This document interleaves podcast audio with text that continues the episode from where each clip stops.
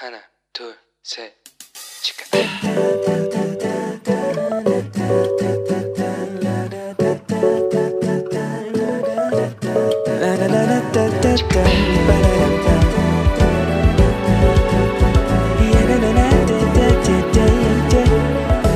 Here we go. Hello，你这个星期过得好吗？ 我是陪你一起寻找人生问题解答的好朋友 Annie。上个礼拜啊，我们谈到了改变是需要经过时间的，对吧？而人们呢、其实在做决策的时候，其实我们又会受到一个框架效应的影响。所以啊，我们在复杂的问题上面，我们会去寻找简单的答案。也因为这样子，我们往往会对我们自己的决定啊过于自信。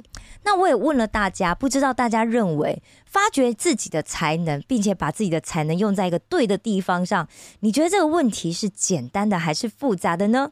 这礼拜你有没有认真想呢？哎、很重要哎，拜托一定要想一下好不好？我们的问题我们一定要自己想，我们不能透过别人来想啊，对不对？因为我的人生也不是他可以帮我过的嘛，对不对？好，我个人的答案是这样，我觉得是复杂的啦。因为老实讲哦，我到现在其实我都还不是很确定我自己最大才能到底是什么，或者是说我最擅长的事又到底是什么。虽然别人可能经常会跟我讲说，哎、a n n i e 你这个做的很好、哎，哎，那个做的很不错啊，我觉得你好像很有这方面的才能，但是我真的不知道，就是上帝他给我最大的才能到底是什么。因为好像说自己很擅长某一个部分的话，但是你想一想，好像哎，好像随便你都可以发现，比我们做的好的人好像又很多，对不对？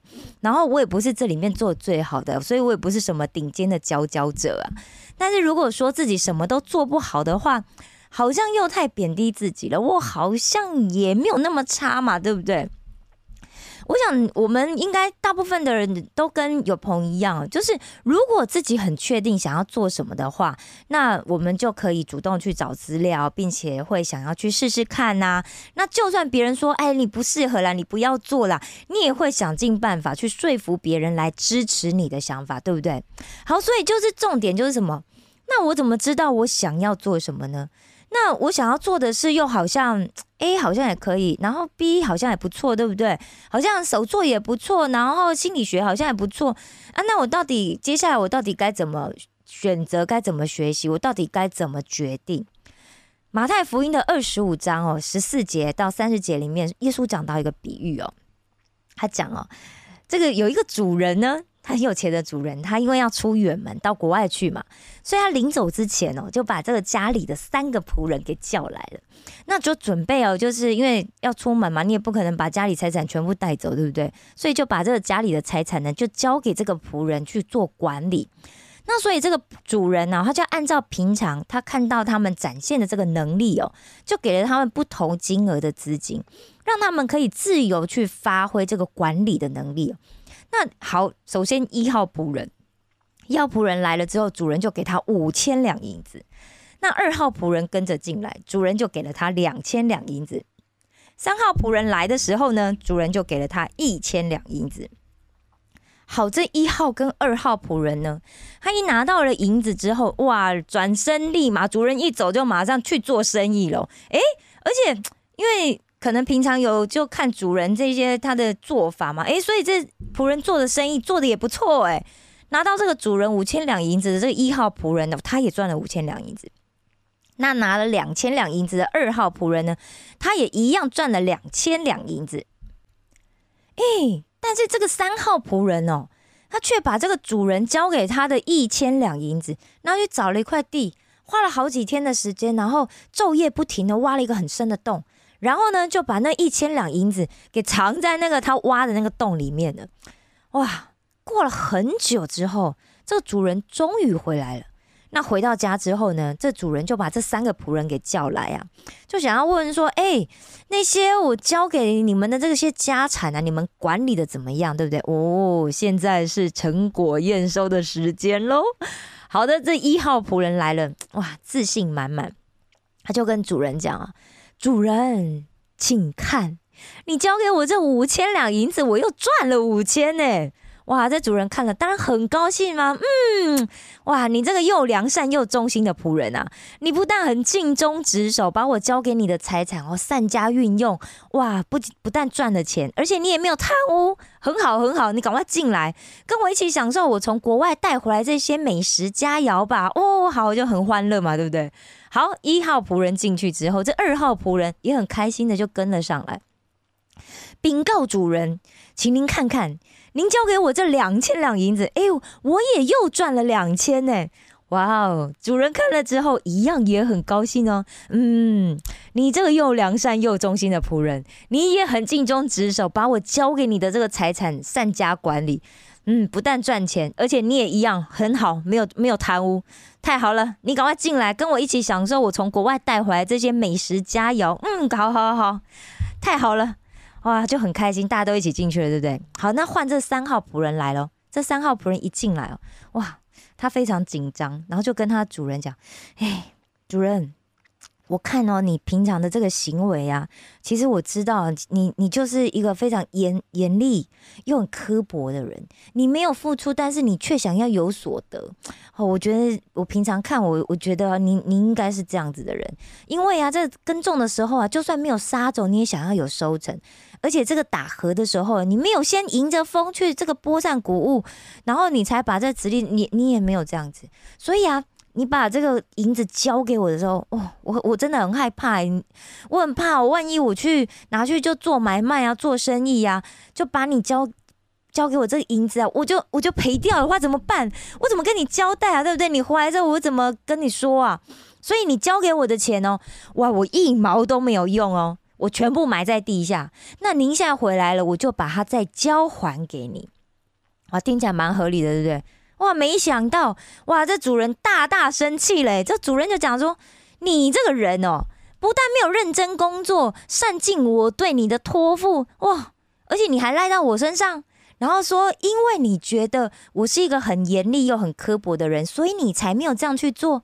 哎，你既然觉得我是这样的人的话，那你岂不是更应该？你至少要把钱拿到港口去，给那些帮忙兑换银钱的人去放在那里呀，对不对？那是我们的银行嘛。”在我回来的时候，除了本金，最少也有一些利息可以回收啊。这里哦，我们要注意一件事哦。其实这个主人并没有承认那个三号仆人对他的评论是对的哦。主人的意思是什么？哦，你既然认为我是一个这样的人，那你就应该更要怎么样怎么样做才对啊。我们呢，其实经常会因为各种的理由、各种的借口，所以我们就去做了那个三号。那个胆怯的仆人，我们害怕上帝会惩罚我们啦，我们害怕别人对我们的眼光啦，我们害怕万一我们做了失败怎么办呢？我们也很害怕，万一我们真的好，我们去做了，我们也花了很多时间，我们努力了，但却没有成果，所以我们就干脆怎么样，就不要做啊。不要做就不会错，对不对？那不去做，我就不会害怕了，对不对？所以，我们就会让这些世俗的这种人事物的想法，把上帝给我们的恩赐给埋没了。结果，我们这一辈子啊，我们这一生，我们就永远都在羡慕别人。哇，那个人怎么那么有勇气去追寻他的梦想啊？好好哦，你看他过得好有热情哦，你看他好有想法哦。